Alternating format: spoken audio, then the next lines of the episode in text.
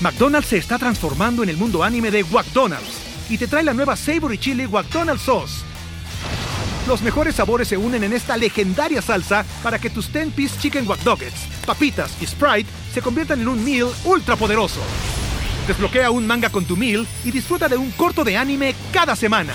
Solo en McDonald's. baba ¡Go! En McDonald's participantes por tiempo limitado hasta agotar existencias.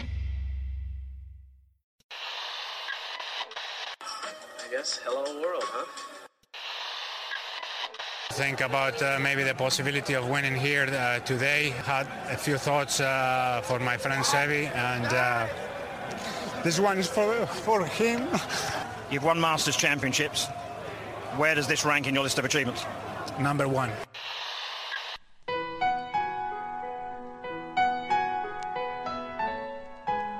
Bienvenidos a Augusta National y a una nueva edición del Masters y a una nueva edición de Golf Sapiens. Este episodio es presentado por Adidas Golf. Vayan a la página de Adidas de su país y vean los productos que están sacando. De verdad recomendados, habiéndolos probado, siendo un feliz cliente de Adidas. En específico sus zapatos, los Tour 360 me parecen los mejores zapatos de golf que existen. De verdad, denles un ojo, pruébenlos. He probado muchas marcas, me parecen por mucho los mejores. Para México, adidas.mx diagonal golf para España, adidas.es diagonal golf. Gracias a Adidas por patrocinar el golf y patrocinar Golf Sapiens. Hola amigos, bienvenidos a Golf Sapiens, episodio 118. Antes que nada, una disculpa por no haber subido capítulo la semana pasada. Eh, les agradecemos a todos los que nos hablaron a recordarnos, a mentarnos la madre. Se siente bonito que te recuerden, pero bueno, estuvo, estuvo complicada la agenda y, bueno, pues, pues no pudimos acomodar, pero bueno, ya estamos por acá. Tenemos aquí un, un pequeño combo eh, duplicado de, de, las últimas dos semanas y una entrevista muy interesante con Raúl Pereda, que, que debutó en el, en el México Open, en el PGA Tour, tuvo un papelazo. La idea sacar esta entrevista la semana pasada, pero bueno, eh, ya estamos por acá. Pichón, ¿qué tal? ¿Cómo va todo? ¿Cómo estás, Pablo? Buenas tardes, ¿cómo están todos? Efectivamente, este, una entrevista bastante interesante con, con Raúl y algo de movimiento en el Golf México Open. Esta semana tuvimos el semana que pasó el Wells Fargo, algo de movimiento con, en el Epson Tour con las mexicanas, buena actuación en Latinoamérica también. Pues bueno, vamos, un poco por partes. México Open, eh, muy muy bien el ganador, ¿no? El ganador tenía que estar entre los buenos, tenían que demostrar, sin duda, por eso son los mejores. Eh, el año pasado quedó número uno John Ram, número dos Tony Finau, y este año pues se, se cambiaron los papeles, ganó Tony. Eh, Tony lleva desde hace como dos años que se cambió de Utah a, a Scottsdale en Arizona y va al mismo club que Ram y que Homa y juegan juntos todo el día. Entonces por ahí hasta, hasta bromeaban que eran partners de sparring, eso lo mencionaba esta semana Tony Finau en el, en el, Wells Fargo. Y bueno, pues se dieron ahí de tú a tú, pero Tony durísimo, Tony aguantando, Tony empujando los domingos. Eh, ¿Te acuerdas que hace poco no sabíamos si Tony podía ganar y si la maldición de Puerto Rico le había pegado duro? Pues está con todo el buen, el Big Tone. Así es, estaba cantado ese 1-2, por, así decirlo. Este, y bastante bien el, México Open estos dos cuates arriba creo que es lo que necesitaba el torneo, siendo que el field no fue el más, no fue el más fuerte. Estos dos nombres que son los que resaltaban tenerlos de, uno y dos, sin duda fue lo, mejor que le pudo pasar al torneo. Totalmente de acuerdo. Y bueno, como mencionamos, ahorita entramos en detalle en la entrevista, pero la actuación de Raúl Pereda, que en algún momento estuvo ahí en top 5. Recordemos que, pues, debutar en un torneo PGA Tour, pues siempre tiene mucho peso. Y según cómo acabes, puedes ganar invitaciones a nuevos torneos. Es un poco lo que está haciendo Ash Kabatia, este jugador eh, americano de, de, origen hindú, que es un más flaco que palito de pan, zurdo. Eh, y bueno, por ahí está teniendo starts, está agarrando buenos lugares. Esto, esto era pues lo ideal para uno de los jugadores mexicanos que tuvo la suerte de debutar en PGA Tour. Eh, por ahí también Sebas Vázquez, que, metió un potorrón para pasar el corte, después ya no, no salió las cosas como, como querían todos, pero bueno, eh, gran torreito. Y esta semana tuvimos otro designated event. medio tibio, ¿no? Medio flojo, no sé, no, lo sentí como los anteriores, no sé si ya eh, de, lo bueno poco porque estamos teniendo mucho o, cómo lo sentiste tu pichón. Yo ahí estoy un poco en desacuerdo, estuvo, yo lo vi bastante bien el film completo al 100%, al 98% porque faltaron el 1 y el 2 del, del mundo, pero esta mezcla del campo Quail Hollow, qué cosa de, de campo, y pues estaban prácticamente todos todos los jugadores que, pues, que nos gusta ver. Y bastante, bastante interesante el fin de semana. El campo sí está bonito, muy bonito, me encantaría jugarlo. Eh, está en Charlotte, eh, que en general no, no es famoso por, por, su, por sus campos de golf, pero bueno, en este, en este campo, en el hoyo 7, vive Webb Simpson. Y en el green en específico, yo creo que era en ese hoyo en el que se veían unas mansiones ridículas, eran las más cercanas al campo. Eh, no me sorprende que una de esas fuera del, buen Web Simpson. Pero bueno, la verdad es que sentí que, pues no sé, no, no hubo un, un, gran duelo de estrellas, por ahí unos jugando fatal. Eh, jugadores que habían jugado muy bien en este campo. La es que en el Fantasy la aposté a los que, a los que les había ido bien. Pensé que traía una, una alineación imbatible. Por ahí Rory que ha ganado aquí, Max Homa, mi caballo negro, mi jugador barato, el pinche James Han, que solo dice estupideces en Twitter y que también ganó aquí su primer win, igual que Max Homa, muchos han ganado aquí su primer win. Y bueno, Wyndham Clark lo hizo, ganó su primer torneo. Me parece de los wins más merecidos de la temporada. Qué lata había estado dando este hombre. Desde octubre no fallaba un corte. Es un cuate que no había ganado. Eh, pero bueno, qué, qué manera de pegarle a la pelota y cómo aguantó, ¿eh? Porque por ahí el domingo, el tibio Shoffley, que, que este pobre hombre nada más tiene talento, pero para estar ahí. No sale, carajo. No sale. Y, y, en algún momento agarró el liderato el domingo. Dije, ya, aquí estuvo. Y nada, rapidito le, se lo quitaron y salió con cinco de ventaja al 18. Hizo el bogey más tranquilo de su vida, Wyndham Clark. Eh, ¿Qué le pasa a Shoffley? Eh? Se va a quedar, su mayor es la medalla de oro, ¿no? Y ya, ¿lo firmamos o creemos que va a hacer algo más? A mí sí me gustaría que ganara algo más grande este cuate, pero no veo para cuándo. Ya, ya debió haber sido, este, lleva arriba cuatro años hasta arriba y pues, no le salen las cosas como, como quiere. Pero no falla un corte desde el Masters del año pasado. O sea, bueno es, bueno es, pero claramente no tiene cojones eh, para, para ir y, volverse el macho alfa y sacar a todos a palazos. Y por eso su mejor amigo es el puñetas de Cantlay, que no hace más que aburrir a la banda, y, y, pues por eso van juntitos ahí probando el vino más fino de Napa. De acuerdo, pero sí, qué, qué gusto por Wyndham Clark, qué monstruo, qué largo le pega, qué agresivo juego, juego tiene. Qué bueno que se le, que se le dio nada más 3.6 millones de dólares contra 7 que llevaba en su, en su carrera, en 133 starts por aquí este, este cuate eh, está trabajando con Boyd Summerhays. Boyd Summerhays es un coach, probablemente no tan, no tan famoso, tan reconocido, pero es un durazo, tiene, tiene, es como de familia maravilla, sus hijos son maravillosos, con los que trabaja, él les va espectacular, él trabaja con Finao, con Wuch, y, bueno, y Clark, que la verdad es que es grandecito, o sea, no, no es ningún jovenzuelo. Este cuate era una estrella, super macro estrella de la universidad y fue de esos que les cuesta mucho agarrar tracción. Y, y pues bueno, este Boyd Summer Hayes como que consigue despertar estos late bloomers, ¿no? Que, que pues los, evidentemente son jugadores consolidados, pero les consigue dar la vuelta. Por me hecho una entrevista suya que, me gustó mucho. Y, y bueno, sí mencionas el dinero. Eh, en este caso, pues el dinero evidentemente pesa muchísimo y más para una persona que gana por primera vez. Pero aquí lo que está más interesante, en especial para estos jugadores que no son las superestrellas de toda la vida, es que eh, como se miden los puntos de la Ryder Cup del equipo americano, por cada mil dólares de ganancia te da un punto. Dicho esto, con la cantidad de puntos que acaba de ganar este cuate, está en lugar 10 de la Ryder Cup. En ese momento este güey está en la Ryder y me parece súper merecida su posición. Eh, y creo que, creo que, que, va a estar muy bonito que debute alguien que, que ha estado jugando tan sólido, ¿no? Y después de tanto tiempo de estar ahí dando, tratando de, de dar lata y dándola, 134 starts para, para ganar. Sí, me da mucho gusto por este, por este cuate. Nunca lo había analizado, nunca lo había visto mucho hasta este fin de semana y repito, qué cosa de, de jugador, qué agresividad. qué agresividad. De acuerdo. Y bueno, me, me, da el gusto ver la Ryder. Por ahí me metí un poco a investigar un poco. La verdad es que ya me estoy empezando a calentar y ya todo lo, todo lo veo y todo lo pienso en, en tema Ryder. Por ahí en Europa ganó Adrian Meronk, que me acuerdo que lo vi en el Masters y me impresionó su tamaño, tiene, tiene la forma de estos, de estos hombres del futuro, eh, gigantones, brazos largos. Eh, y, y, bueno, pues, pues ganó, es otro que eh, seguramente está dentro de la Raider. El equipo europeo se mide diferente. El equipo europeo este año hay seis posiciones que ganan su entrada y seis picks que va a tener Luke Donald.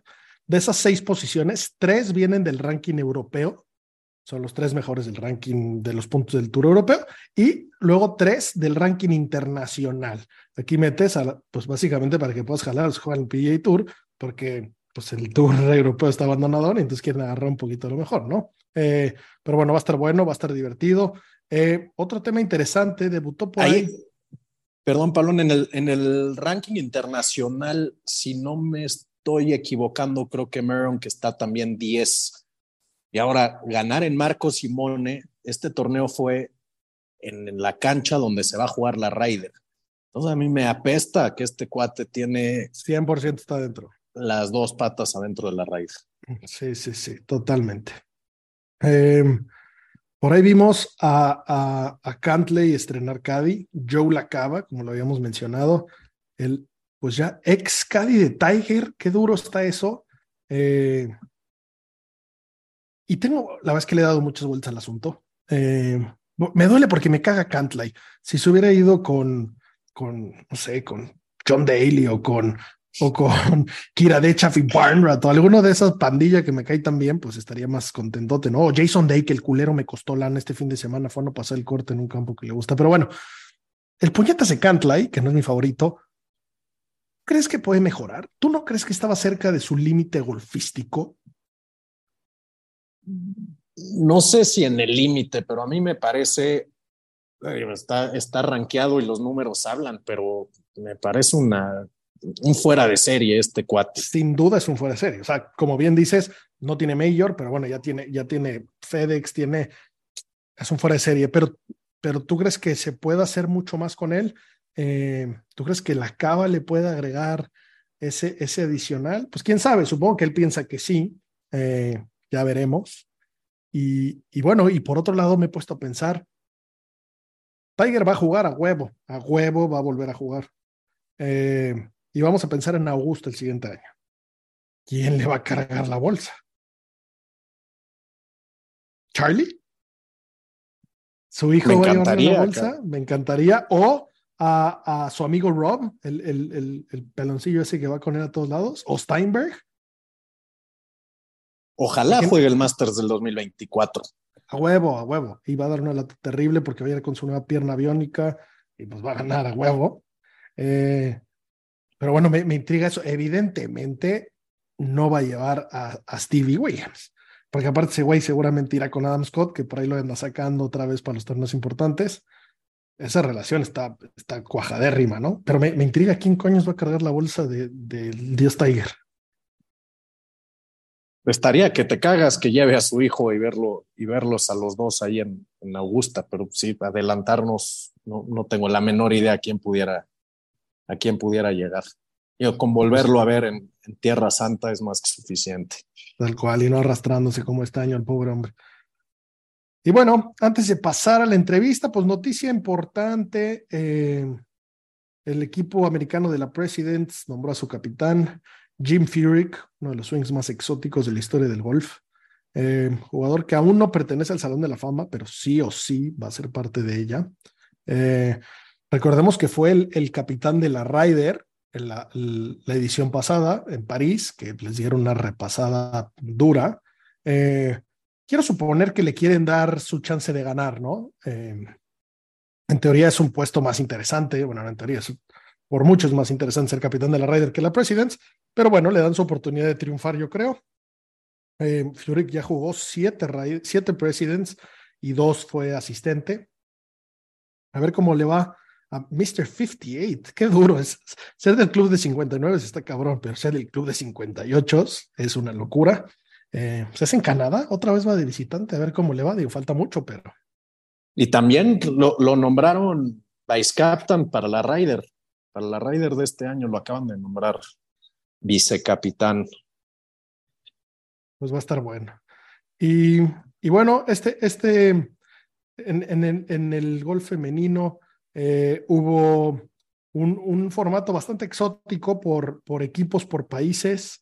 Eh, y, y, bueno, pues Tailandia salió victorioso, eh, una semifinal de alarido contra las americanas, por ahí las australianas dieron lata, pero qué duro Tailandia, qué bien, qué bonito que ganen otros países, ¿no?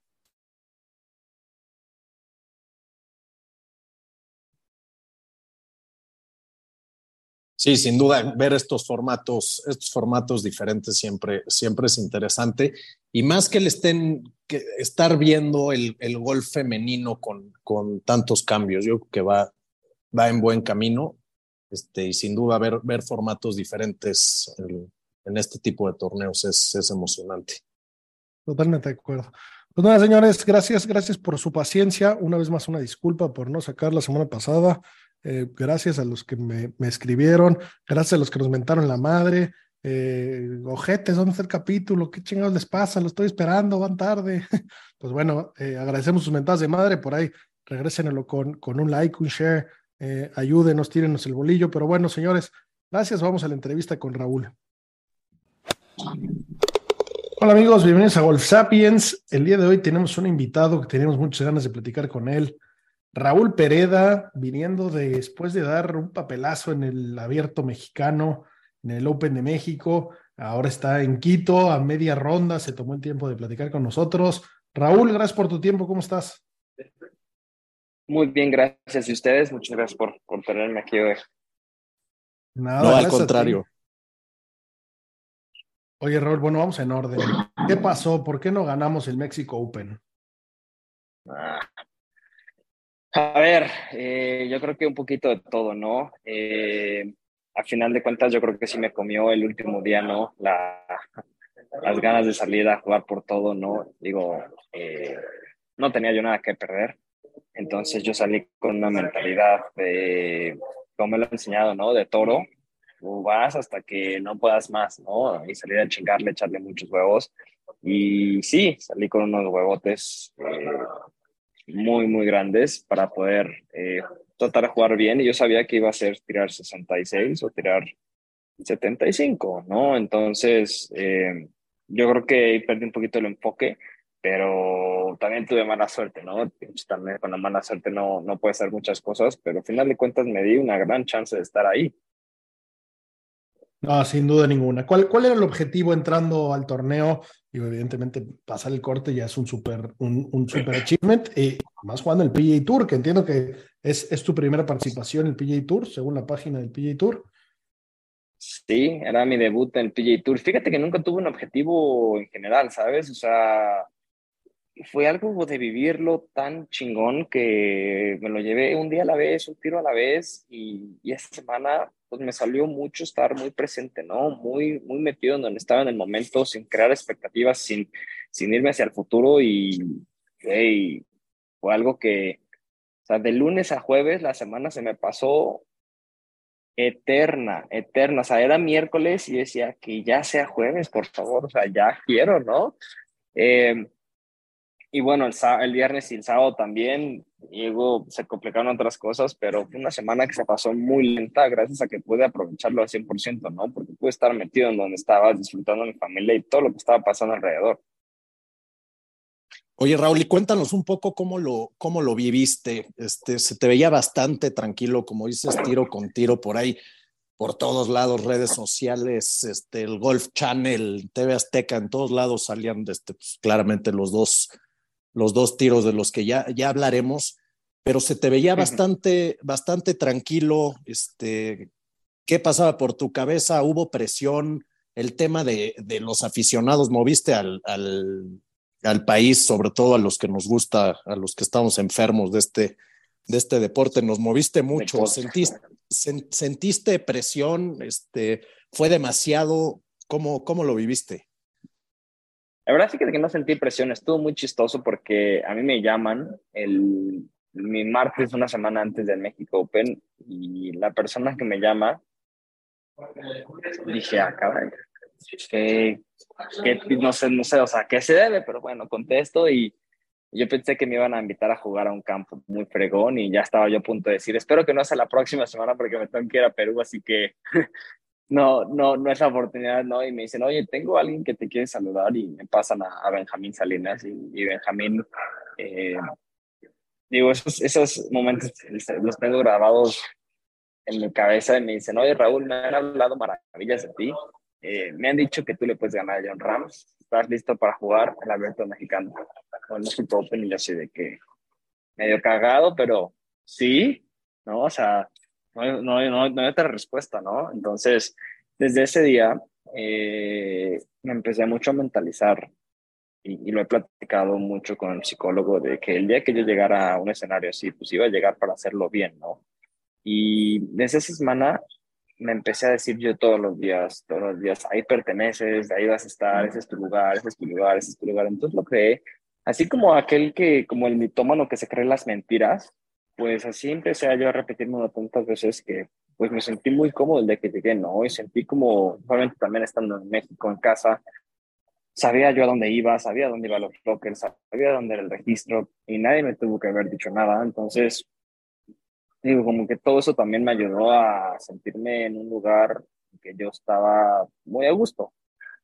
Y bueno, obviamente empezando el primer día, cuando me anuncian, me dicen haciéndote puta el PG Tour de Córdoba, Veracruz, pues obviamente yo traía la temblorina que parecía Parkinson. No, no, no, no, no, o sea, no podía yo poner el drive en el suelo y dije, bueno, o sea, ¿qué voy a hacer? Y, y siempre, eh, mi coach pasado siempre me entrenó y me dice, tú tienes que entrenar como entrenar a Tiger, ¿no? O sea, Tiger sabía, se conocía tanto como atleta que cuando él estaba en el hype de adrenalina, cuando estaba nervioso, cuando estaba temblando, lo que él hacía era tratar de hacer todo en cámara lenta, súper lento, ¿para qué? Para que fuera una velocidad normal.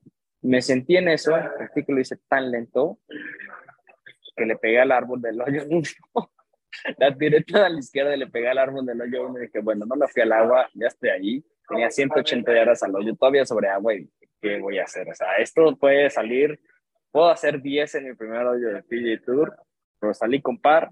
Después de mi segundo tiro se me quitaron los nervios y fue una ronda muy, muy normal. Obviamente hice muy buenos tiros, lo pegué muy sólido a la bola. Venía yo pegándole muy bien, venía como en un pico y, lo había comentado con muchas personas. Y me preguntaban que en qué momento estaba de mi, de mi juego. Y yo les decía que, que venía yo en un pequeño pico, ¿no? Y pues bueno, creo que eso lo pude ver eh, bastante bien toda la semana. Pero al final de cuentas, yo no volví a sentir nervios todo el día. El primer día hasta mi último pot en el hoyo 18, cuando de verdad dije, ah, caray, vengo 6 menos, vi el tablero enfrente de mí, 8 menos va ganando, 7 me puedo ponérselo second, y me volví a cagar un poquito. Entonces como que la tiré muy suave, se cayó y bueno, pero al final de cuentas, o sea, como que todo eso del público, todo eso la gente que estuvo siguiendo, apoyándome, lo pude redireccionar y usarlo a mi favor, ¿sabes? Para motivarme, para hacer las cosas bien y obviamente por eso yo me veía tan cómodo, ¿por qué? Porque pues sabía luego lo que estaba haciendo, ¿no? Cómo lo estaba yo manejando. Te digo, al final de cuentas, mis últimos 27 hoyos fueron los hoyos que, pues fue un golf normal, ¿sabes? Que hice más errores y que tuve un poco de mala suerte, pero al final de cuentas no le pegué mal a la bola. ¿No sueles ver el, el leaderboard? Pues sí, sí lo suelo ver, pero aquí en Latinoamérica que nada más hay uno, ¿no? Y está en el 18. Entonces no estoy acostumbrado a ver siete leaderboards en todo el torneo. Pero sí, sí lo veía y son como que me llenaba de muchísimas huevos para seguir dándolo, ¿no? Para seguir creando oportunidades. O sea, yo hoy lo pongo así, lo cuento con algunos amigos y me dicen, oye Raúl, estuviste al Chile, Chile con John Ram 45 hoyos. O sea, 45 hoyos ibas de la mano con John Ram. Es decir, de que, caray, pues sí es cierto, ¿verdad? O sea, si estamos, sí, sí puedo estar ahí. A eso quería entrar, Raúl. Este, claramente, pues, el nivel ya viste que, que lo tienes, ya conociste cómo es estar dentro de, de un evento del PGA Tour.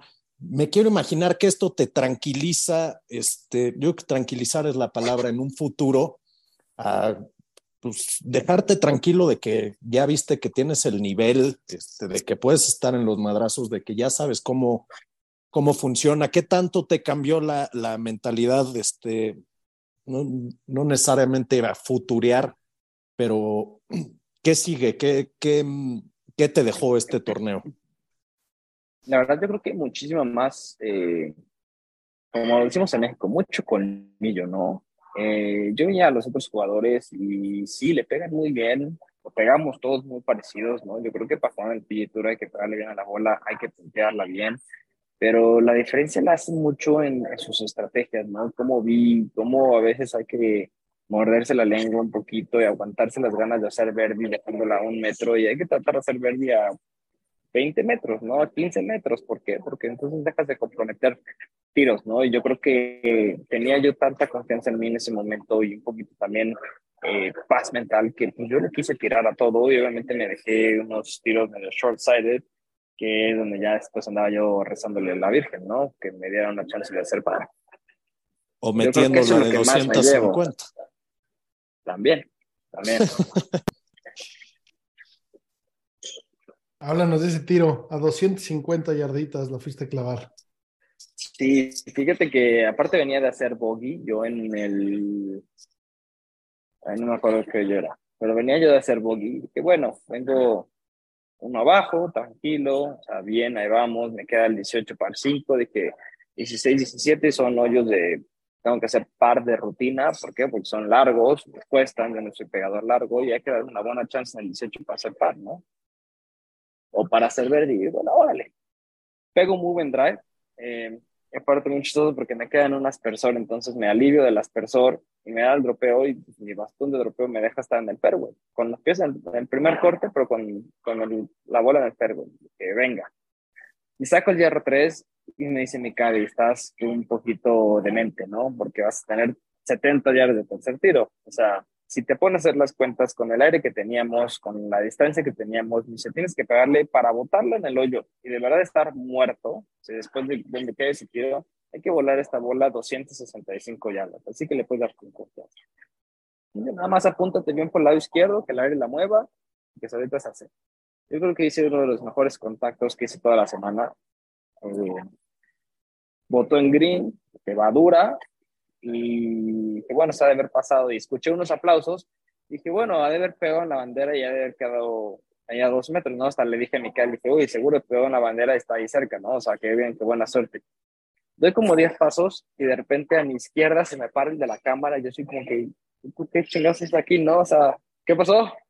Y se agarra el oído como en el chicharo y me dice, acaba y me empieza a hacer así, que la metiste y yo así como que, ¿cómo? O sea, como que dice, sí, me acaban de confirmar en cámaras que la acabas de meter, ¿no? Y ya, pues vamos llegando y no sé, yo ya celebro y todo. Y todo muy chistoso porque voy subiendo a Green y el señor que va atrás conmigo en el grupo, que trae el iPad con lo de Shotlink y reportando cada tiro y todo eso y el scorecard en vivo, me dice, oye Raúl, ¿me puedes confirmar, por favor, que sí se haya metido? Yo sí que, ¿cómo? O sea, me dicen que sí, pero ¿quieres que confirme? No va a ser que esté yo 20 yardas atrás y ya está en cámaras en momento súper incómodo que ya celebré que dice Águila. Eh, ya llego y sí estaba, sí estaba adentro y obviamente, hombre, me, me dio muchísima más calma eh, todo eso, ¿no? Y saber que un hoyo difícil la, la metí desde tan lejos.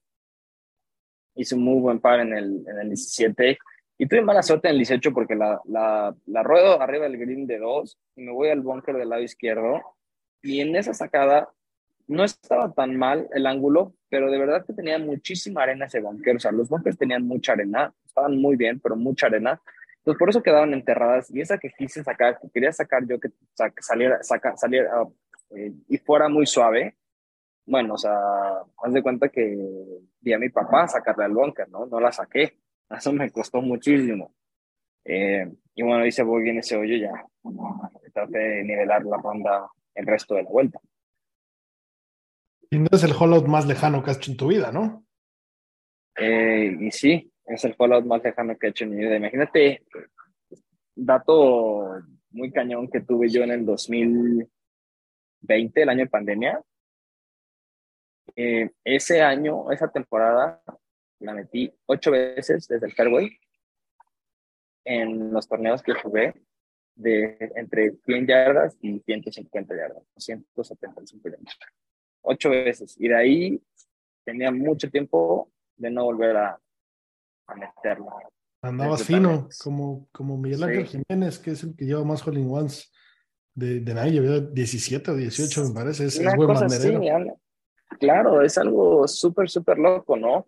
Y, bueno, ya después combinas el tiro de salida que hice en el 7, el último día, que le dejé a un pie y medio para Águila, o el tiro que hice en el 12 también el último día, que le dejé dada, o sea, le di muy bien a la bola en general, o sea, eso no, eso no me quita la confianza, ¿no? Y no me quita la confianza nada como fue la escuela el último día, simplemente es aprender, tratar de absorber todo lo que vi, de todos los jugadores con los que fui, y a darle para adelante, porque esto, pues obviamente, como dices, nos enseñó que puedo estar ahí. Oye, Raúl, ¿y cuál es la diferencia entre un evento de PGA Tour y uno de PGA Tour Latinoamérica o de la gira mexicana? ¿Qué, qué se siente diferente en, en, en, ser participante en uno y en otro? Fíjate, fíjate que yo creo que lo que viene siendo diferente nada más es la organización, ¿no? Yo creo que el budget que tienen para, para hacer los torneos, pero a pesar del primer tiro que temblé como Parkinson, de ahí en fuera lo sentí muy normal, ¿sabes? Y, y, lo hablaba yo con el psicólogo el otro día, ¿no? Que tuve sesión con él. Dice, de ahora en adelante quiero que veas los torneos que, que vas a jugar en México, los torneos que vas a jugar en Latinoamérica como en cámara lenta. Porque viste todo el potencial que te llevaste al, al escenario más grande del gol, ¿no? O sea, todo lo tienes que ver como en cámara lenta, ir muy tranquilo. ¿Por qué? Porque tienes todo. Simplemente, pues pon en práctica todo el colmillo que viste de todos esos jugadores y, y créeme que lo hice ayer, ¿no? Este, estamos en Ecuador, es un campo que me cuesta muchísimo por la altura, eh, 2.800 metros sobre el nivel de mar. Y tengo cuatro años seguidos fallando el corte aquí, ¿no? Y ayer fue la ronda más baja que he pegado en mi primera ronda de, de torneo, ¿no? En los cuatro años que vengo. Entonces, yo creo que sí usé un poquito, usé bastante lo que vi de otros jugadores, ¿no? Para poderme navegar en el campo, no pasar de ser un campo que a mí me cuesta mucho y pude cerrar con un 2 abajo que a mí me sabe a gloria. O sea, para unos dicen, no, bueno, tiré cuatro y, y dejé unas allá afuera. Yo tiré dos y dije, wow, qué rico se siente o sea, a quitarme ese piquetito con este campo que tengo el nivel de, del PGA Tour te hizo, te hizo mucho ruido, Raúl. O sea, juegas prácticamente todas las semanas este, y pues en un nivel bastante importante, pero comparando Latinoamérica, el Corn Ferry, este, la gira mexicana con el PGA Tour, no sé, el, el ball striking, ¿lo ves muy diferente? Sí, lo ves muy diferente, ¿no? Y también la, la, la, accesibilidad que tienen a diferentes herramientas, ¿no? Yo veía, por ejemplo, que fue con Bob Hosler, que fue con Harry Hall, lo alto que le pegan, realmente dices, bueno, por eso esos, esos cabrones pueden frenarla tan rápido en los campos duros, ¿no? En los greens duros, ¿no? O sea, yo, yo pegaba tiros que decía, frena, frena, frena, porque, porque mi bola va a media altura y para mí va muy alta, ¿no? Entonces, eh, el ball striking sí es algo que también que sigue estando por encima de muchos lugares, pero siempre hay esos jugadores en todos esos torneos, ¿no? Y, obviamente pues me encantaría poder a mí también tratar de, de, adquirir o de adaptarme a todas esas cosas. ¿Por qué? Porque sé que van a ayudar. Obviamente estando en toda Latinoamérica, no tienes tanto acceso a esas herramientas como lo tienes en Conferry o lo tienes en PG Tour. Oye, Raúl, vas 19 en la orden de mérito en la Total Play Cup. Este, tenemos la absoluta certeza de que ya no te tocará porque ya estarás full status en el Corn Ferry, pero ¿cómo ves esta alianza de PGA Tour Latinoamérica y, y Canadá? ¿Qué pros, qué contras tiene? Que, mira, contras le veo muy pocas, eh, no me he puesto de verdad a analizar todo, no, no he leído al 100%, pero si lo veo así a gran escala, dices, pues esto va a crecer el golf, ¿Por qué? Porque va a ser una gira un poquito más competitiva, ¿no? Con los mejores jugadores de, de todo Norteamérica, de todo Centro y Suramérica, ¿no? De todo el continente, eh, que al final de cuentas pues vamos a estar todos reunidos en un mismo escenario, ¿no? Eh, yo creo que va a haber muchísimo más control del PGA Tour y esperemos que puedan subir las bolsas, ¿para qué? Para que los jugadores, pues como cada vez va a ser más difícil, porque ahora solo va a haber un Q-School, que si pasas la primera, esto y que si la segunda, esto y que si solo llegas a final tienes con Perry, si no tienes estatus de las Américas, o sea, va a ser un desmadre. Eh, pero yo siento que esto es muy bueno para el golf, ¿no? Yo creo que va a haber mucho más eh, exposición del jugador mexicano, ¿no? Los que lleguen, yo creo que van a tener mucho más exposición. ¿Por qué? Porque van a ser o muchos o pocos y van a ser un tour muchísimo más competitivo. Entonces, yo creo que va a tener muchísima más competencia al golf a este nivel. Bien. Si fueras comisionado, ¿qué cambiarías? ¿Qué pondrías? ¿Qué, ¿Cuál sería tu primer movimiento? La verdad que sí me gustaría de alguna manera subir las bolsas. ¿Por qué? Porque pues a lo mejor la gente no sabe, ¿no? O sea, la gente sabe que vas y jugaste en, no sé, Australia, ¿no? No sé si vieron lo de Tyler Gooch, ¿no? Que cobró 4 millones y los impuestos que le cobra Australia es el 47 y medio, entonces le depositaron 1.9 millones de dólares. Es que sí, es un chorro de lana, pero pues ¿dónde está lo demás, no? Entonces, imagínate nosotros que ganamos a escalas más pequeñas, ¿no? Aquí en el billete Latinoamérica, donde pues lo vas a, a, Perú, ¿no? Y el año pasado me quitaron creo que el 27 o el 30%, ¿no? Y de un segundo lugar, que al final después te van a quedar 7, 8 mil dólares y cubrí, las, cubrí dos semanas de juego con eso, ¿no? Tres semanas de juego, que la verdad yo creo que subiría un poquito más las bolsas y trataría de darle un poquito de más eh, exposure a, a, los jugadores en el sentido de que, ok, marcas, llévenme representantes, no llévenme rep, llévenme bolas, llévenme cosas por lo que necesiten los jugadores, ¿no? Hay que hacerlos también eh, hay que hacer esta, este pasillo de la antesala del Pomper y del PG Tour, algo también mucho más atractivo para ellos, ¿por qué? Porque hay mucha gente también que se desmotiva de estar aquí, ¿no? Entonces yo también sentiría que nos podrían tratar un poquito mejor, no estoy diciendo que nos traten mal, ojo, eh, pero yo creo que podrían elevar un poquito esas cosas, ¿no? Yo creo que también estos tours son para el PG Tour eh, como un scouting, ¿no? Donde ellos van a buscar a sus próximas estrellas yo creo que no tanto es de su interés eh, subir las bolsas, pero algo pueden hacer, ¿no? Porque pues, hay mucha gente que vive al día y hay pocos que tienen patrocinios, ¿no? Pocos que tenemos patrocinios. digo, tengo uno, pero al final de cuentas lo que me da de comer es jugar bien en los torneos. Y justamente por aquí hemos hablado con, con muchos pros de muchas diferentes categorías. Y, y bueno, sí, sin duda, Sabemos que el PGA Tour Latinoamérica es de los más caros para poder jugar por lo que viajas, ¿no? Es, muy diferente estarte moviendo dentro de un país o dentro de una región que, que una de las regiones más grandes del mundo, estarlas, estarlas recorriendo, ¿no? Entonces, sí, la verdad es que aquí hablamos mucho de que este dinero mágico que encontró el PGA Tour abajo de esa almohada cuando apareció el que, que gran parte de ello debería de usar para, para esto, que como bien menciona, si es un semillero, definitivamente no están viendo toda la muestra, porque es muy difícil poder llegar a jugar ahí. Independientemente del nivel y el juego, se necesita mucha lana. Entonces, aunque puedas tener el juego, si se te acaba el dinero del Friends and Family, si no consigues, pues tampoco vas a poderte exhibir ahí y difícilmente vas a llegar, ¿no? Entonces, sí, sí hay ahí un, un tema de dinero que, que, es complicado y bueno, sin duda no, no lo estás confirmando, ¿no? Estar, estar volando eh, Puerto Vallarta, Quito y luego el siguiente te irás a Argentina, Chile, donde sea, pues es, es muy complicado y, y bueno, pues, pues es, es, parte de lo que sin duda tiene que, tiene que mejorar, ¿no? No, y sabes, o sea, ahorita la chinga que me metí para venir a Quito, obviamente mi plan era, me hubiera encantado quedar en el top 10 y entrar al Wells Fargo, pero mi vuelo por Aeroméxico me salían 1.200 dólares por Vallarta Quito, ¿no?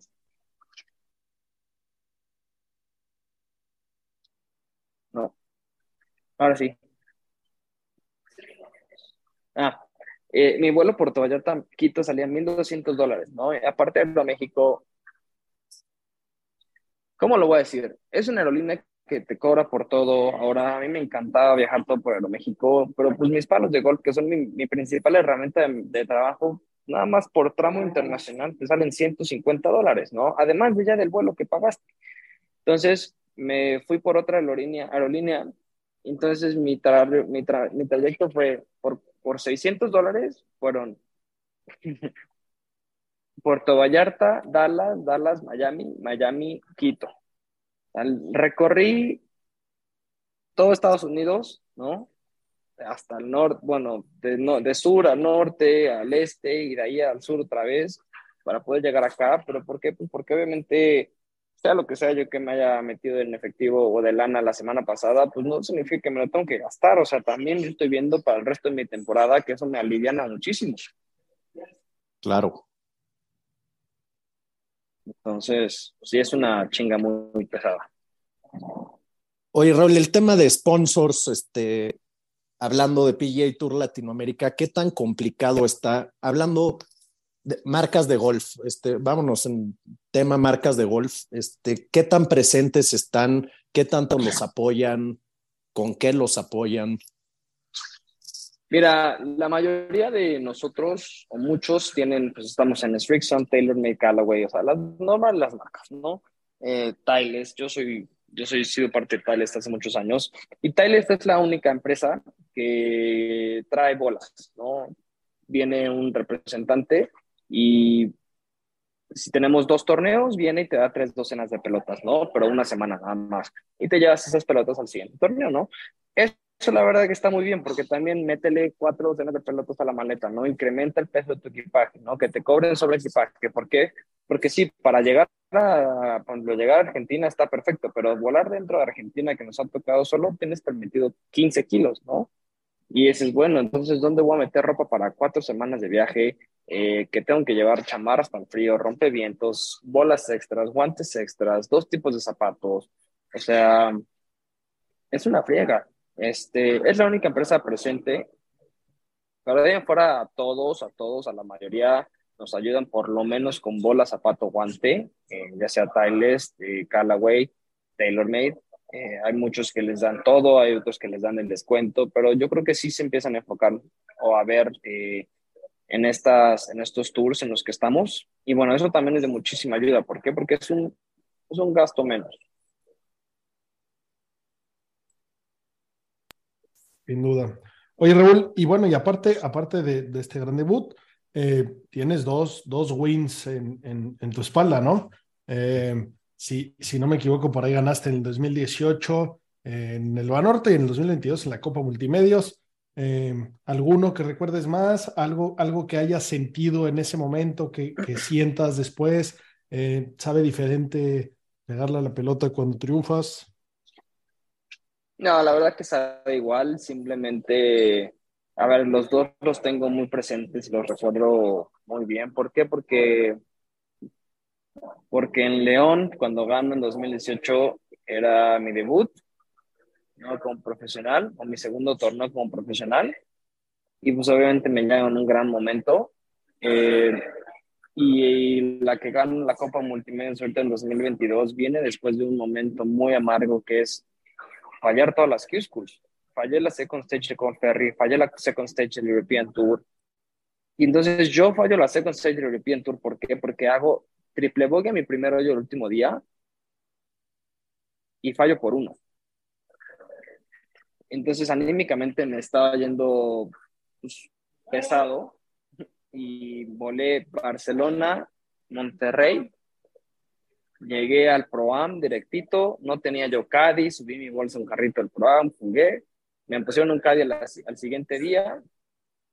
Dije, bueno, pues ya, o sea, voy a jugar, tengo que tratar de hacer dinero, tengo que tratar de seguir viviendo porque no puedo dejar de vivir.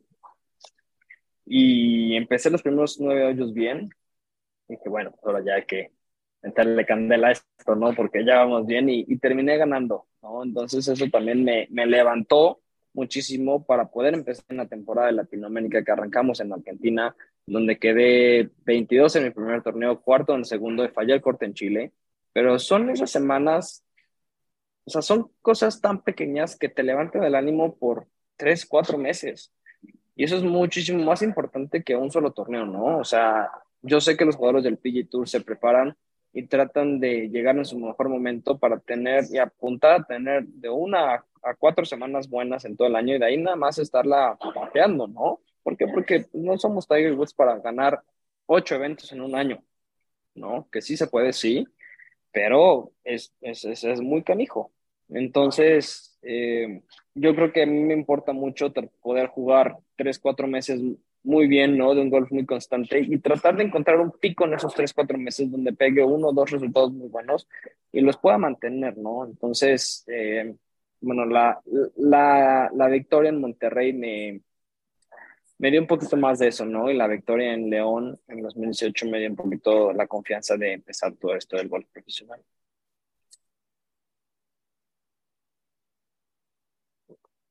Oye, muy bien. ¿Y quién es tu jugador favorito? Eh, ¿quién, como quién te gustaría jugar? ¿Qué, ¿Qué talento de qué jugador te vas a robar? Vamos a hacer ahí un Frankenstein. ¿Qué le robas a cada quien? Fíjate que desde hace muchos años yo soy fan de Ricky Fowler.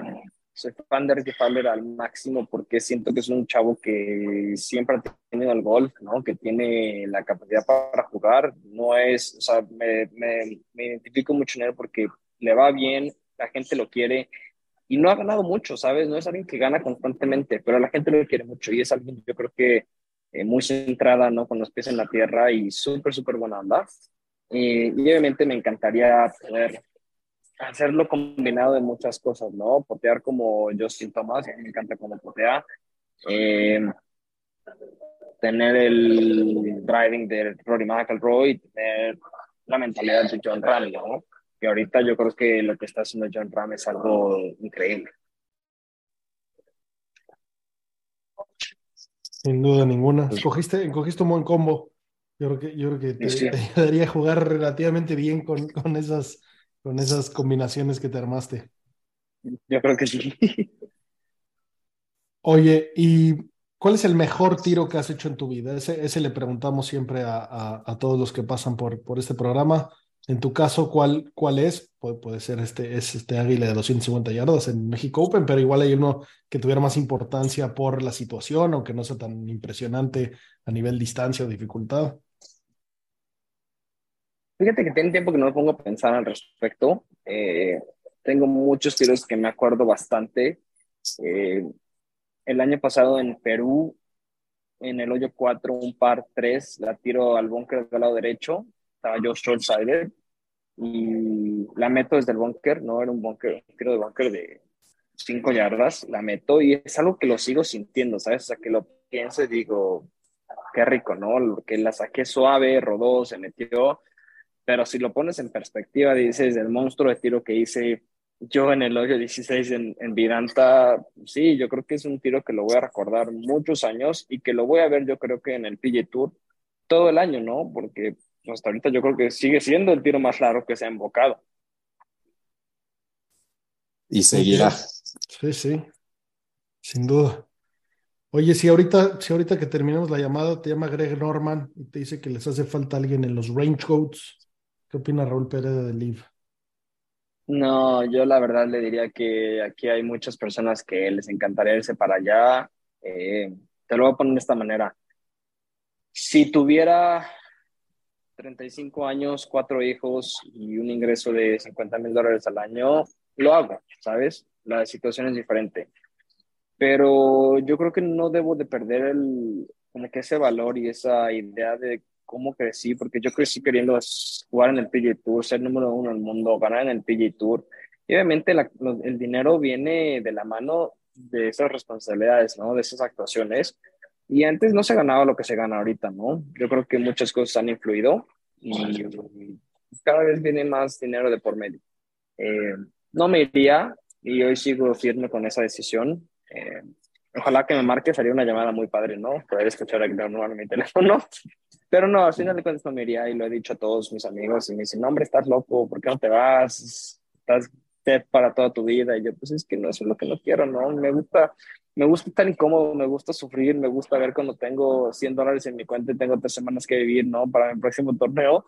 Eso la verdad que sí es un, es un trago súper amargo, pero lo disfrutas. ¿Por qué? Porque después, cuando te vienen las cosas grandes, lo, lo disfrutas más, ¿no? Tiene un sabor muchísimo más especial. De acuerdo, de acuerdo por ahí. Eh, Tony Finau cuenta que, que en su época de, de, estar jugando por ahí los tours, veía muchas veces su cuenta donde no alcanzaba y se iba a jugar Money Games. ¿Qué tanto se rifa entre, entre los jugadores del PGA Tour eh, Latinoamérica? ¿Y hay un grupo de los martes que, que apuesta caro? ¿No hay? ¿Cómo, ¿Cómo está ese asunto? Fíjate que tenemos nuestros grupos entre los, nosotros los mexicanos, eh, jugamos mucho. Eh, de las rondas de práctica, pero nunca jugamos de que te haga el score más bajo, ¿sabes? ¿Por qué? Porque también es una ronda de práctica, tenemos que empezar a conocer el campo, no ver las condiciones. Lo único que jugamos son verdes, que siempre jugamos verdes y cinco dólares, algo amigable, algo que te sepa un poquito, ¿no? Algo que sepas que tienes un pot de dos metros y le tires a meter, ¿no? Para que empieces a saber cómo estás adaptándote al campo, ¿no? Entonces, más o menos eso es lo que jugamos. Obviamente, si después nos juntamos entre cuates y vamos a jugar, no sé, en Puebla o en Ciudad de México, y pues ahora le vamos a jugar, entonces a ser un poquito más caro, yo creo que 100, 100, 200, las vueltas, pero al final de cuentas es algo pues sano, ¿no? No, no estás apostando 5 mil dólares que dices, ay, después, ¿dónde los saco, no? Si los pierdo. Ahí se, ahí se forja el carácter. Ahí se forja el carácter, ¿no? Y, y en México también el grupo con el que yo crecí jugando, pues yo crecí jugando apostando 200 pesos de una polla, que así le dicen, eh, y podía yo ganar hasta 3, 5 mil pesos y cuando los ganaba yo era como que, wow, no, me voy el fin de semana con mis cuates, no hace nada y todo eso. Y siempre me ha encantado de que si tengo un poquito, me llevo a mis mejores amigos y les invito a la cena, porque no sé, ¿sabes? Siempre me ha gustado ser compartido. Y, y hoy en día pues también les atribuyo mucho a ellos el que, yo me haya forjado saber todo eso. Y al final de cuentas, yo digo, hoy en día a lo mejor tenemos un poquito más presente el tema del dinero, pero en el PGA Tour tiene presente el tema del orgullo, de ser el mejor del mundo, de ganar el torneo, de, de romper récords. Entonces las cosas cambian. La mentalidad cambia cuando tienes un buen soporte y un respaldo eh, desde abajo. Bueno. Claro. Oye, Raúl, pues bueno, vas a jugar, ya calificaste, vas a jugar el PGA Tour, vas a ganar un torneo del PGA Tour y un Major. ¿Cuáles escoges? Masters, 100%. Y un torneo si el México Open siguiera siendo parte de este calendario, me encantaría. ¿Por qué? Porque sabe, sabe muy bien ganar el abierto de tu país. qué ventaja, qué más grande orgullo de que el, que el abierto de México sea parte del PGA Entonces sí pondría a esos dos en la mesa. Vale, muy bien, me gusta tu respuesta.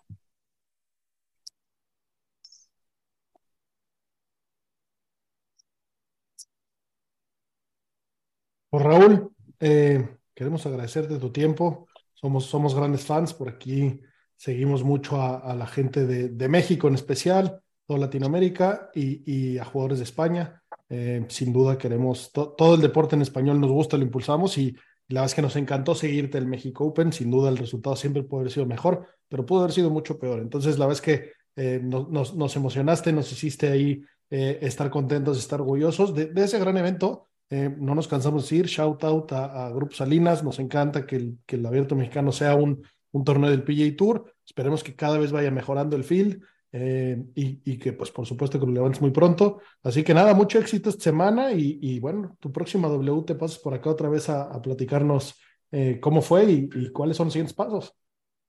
Muchas, muchas gracias de verdad. Aprecio de todo corazón que me han invitado. La verdad que fue una semana increíble, como es de shout out a a Benjamín, eh, más que nada por la, por la confianza que tuvo, ¿no? De invitarme. Y, yo sé que hizo un excelente papel sin importar el resultado, ¿no? Y los mensajes que ha recibido de apoyo, de gracias por ilusionarnos, gracias por hacernos soñar otra vez, ¿no? Gracias por hacernos ver que México puede estar en lo más alto de, de, de la élite mundial.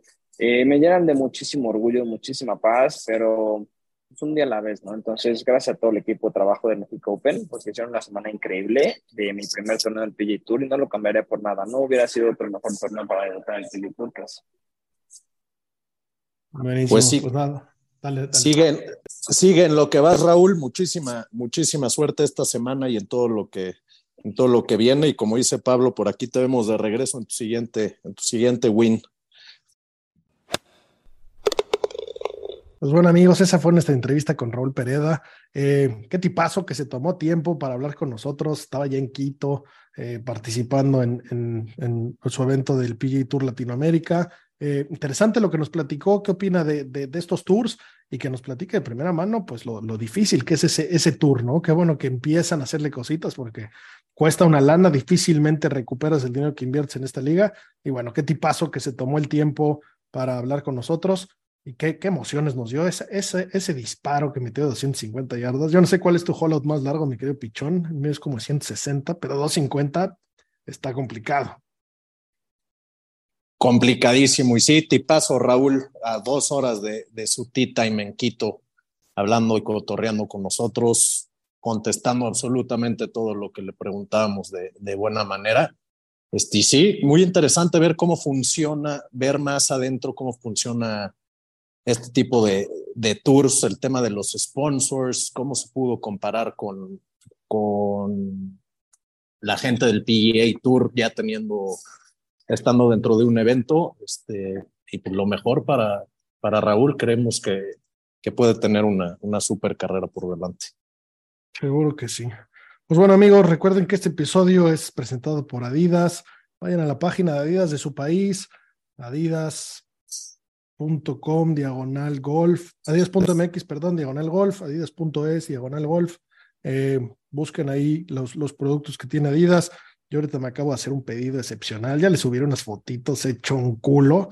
Eh, espero que los pantalones me queden mejor que a Trivial Hatton, que tengo la impresión de que me van a quedar medio pegaditos. Las polos y los spikes me quedan que te cagas, ya veremos. Y, bueno, señores, pues nada, gracias por escucharnos. Eh, como siempre, lo mejor de la vida. Green is green. Hasta la próxima.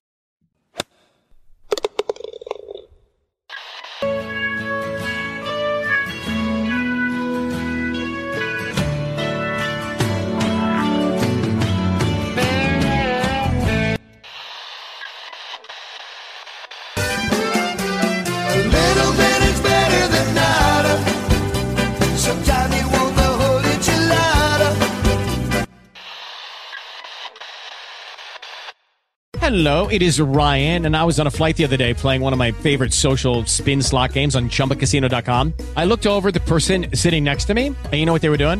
They were also playing Chumba Casino. Coincidence? I think not. Everybody's loving having fun with it. Chumba Casino is home to hundreds of casino style games that you can play for free anytime, anywhere, even at 30,000 feet. So sign up now at chumbacasino.com to claim your free welcome bonus. That's chumbacasino.com and live the Chumba life. No purchase necessary. VGW. Void were prohibited by law. See terms and conditions. 18 plus.